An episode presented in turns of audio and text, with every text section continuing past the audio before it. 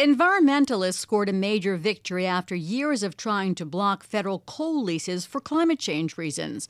The Trump administration wants to streamline environmental reviews to make it easier for companies to get the federal okay to mine or drill on federal lands, but federal courts seem to have other ideas. The 10th Circuit rejected coal leases for the expansions of the Black Thunder and North Antelope Rochelle mines in Wyoming, which together supply about 20% of U.S. coal.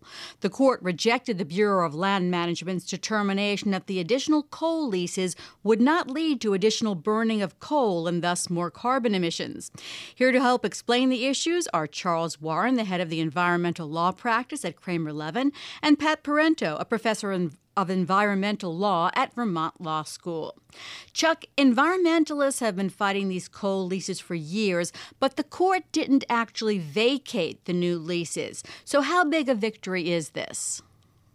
Well, I think that uh, it's still a victory because they have to go back. The Bureau of Land Management now has to go back and actually do a review to try and demonstrate uh, that uh, this won't lead to more greenhouse gas emissions and affect climate change.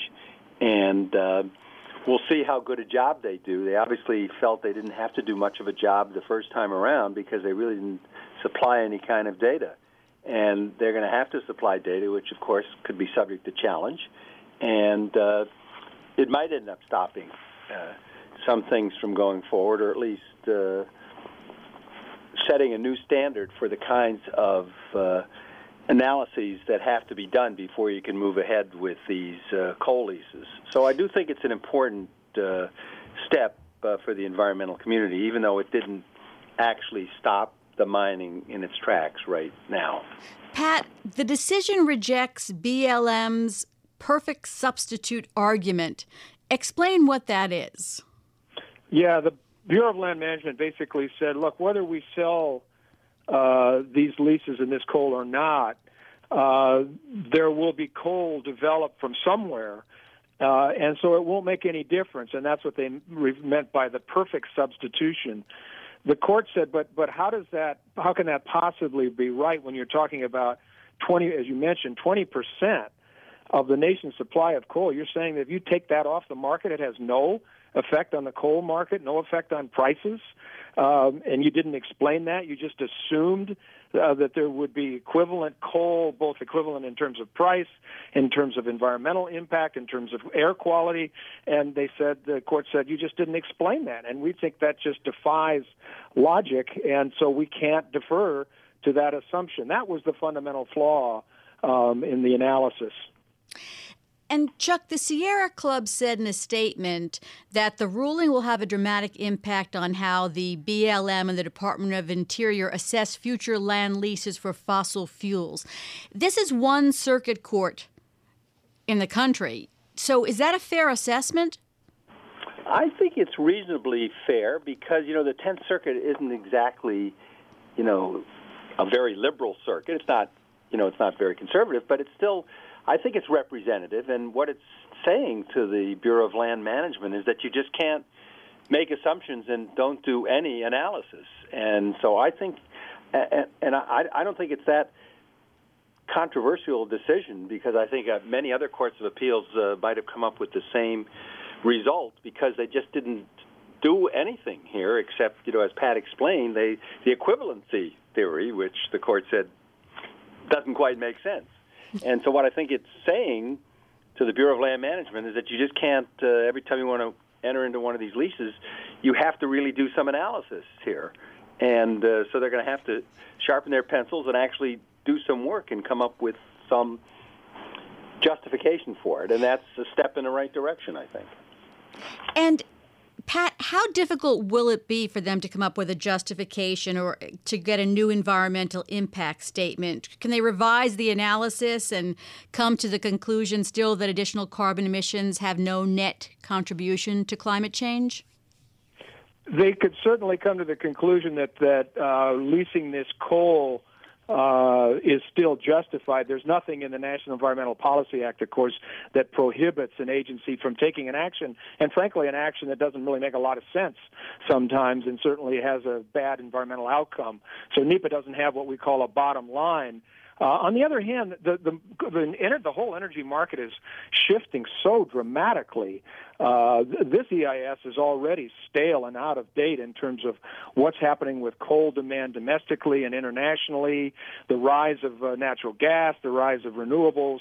Uh, there's a real question actually as to whether there's a market uh, for all of this coal. So when they go back through the analysis and update everything that's happening in the energy sector and everything that's happening to coal use here and elsewhere, it, it may be that there really is no justification for selling this coal, or you'd have to sell it at such a below market rate that you'd basically be giving it away. I've been talking with Charles Warren, the head of the environmental law practice at Kramer Levin, and Pat Parenteau, a professor of environmental law at Vermont Law School, about the 10th Circuit rejecting coal leases on federal gla- grounds for climate change reasons. Pat, the Trump administration wants to greenlight these and these NEPA reviews, make them short and quick. But now that we have this decision by the 10th Circuit, is that going to be more difficult?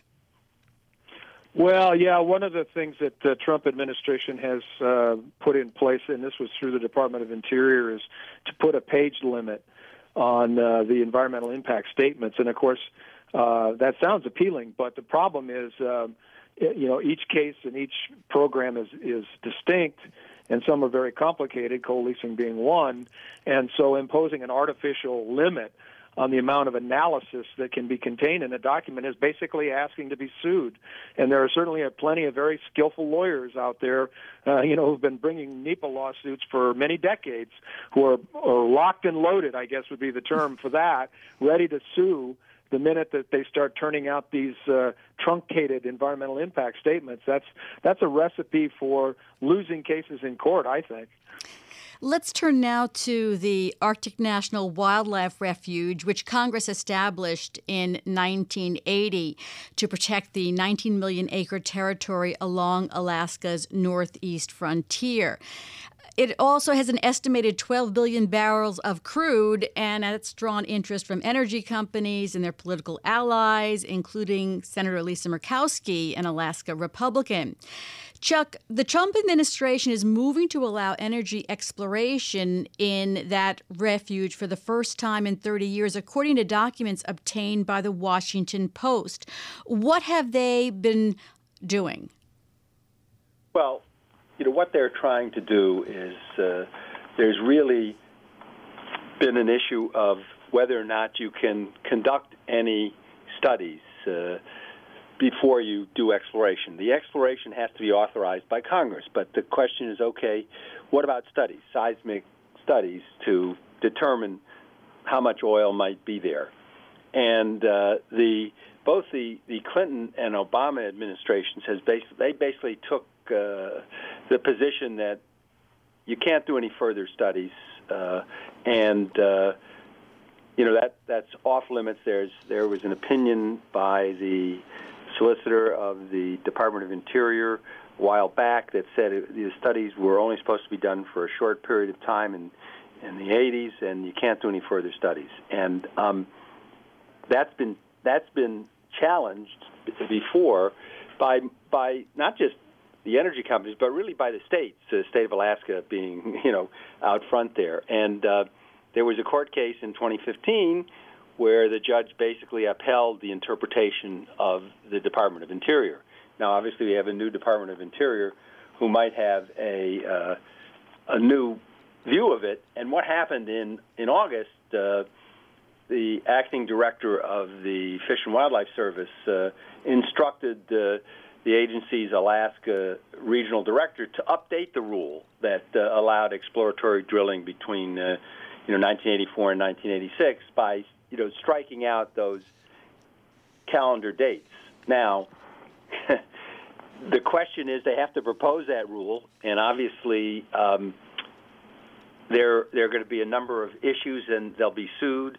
And one of the I think one of the major issues will be what's the effect on habitat of these seismic studies, and and uh, and uh, and there are a lot of species up there, some threatened, and uh, and and one of the big, I think one of the major issues, as I see it, is that these the polar bears, uh, because of the melting ice floes, are really uh, using the land more, and and uh, and they could be affected by these seismic mm-hmm. studies. So I, I think uh, they're they're obviously trying, and the state of Alaska is all for it, but whether or not uh, it eventually succeeds, I think is still up in the air.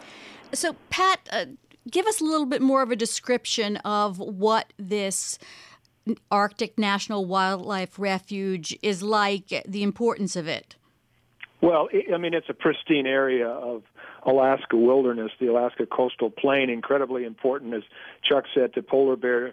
It's a, it's a major denning area as the bear loses uh, more and more of its ice habitat. It's coming on land uh, and spending more and more time there. And these seismic testings, you, you really have to actually experience one of these things to understand just what an impact they have. It's like an underground explosion almost in terms of uh, the sound and the and the way it carries and disturbing their denning activities. But it's also a huge area of concentration of caribou, uh, grizzly bears. Um, you know, it, it's it's like the, some people call it the, the the American Serengeti in terms of, of the vastness of, of its uh, wildlife and biodiversity. It's just very remote, very beautiful, I guess, and at least in terms of an Arctic uh, landscape. It's unspoiled. It's one of the few places left on Earth like that.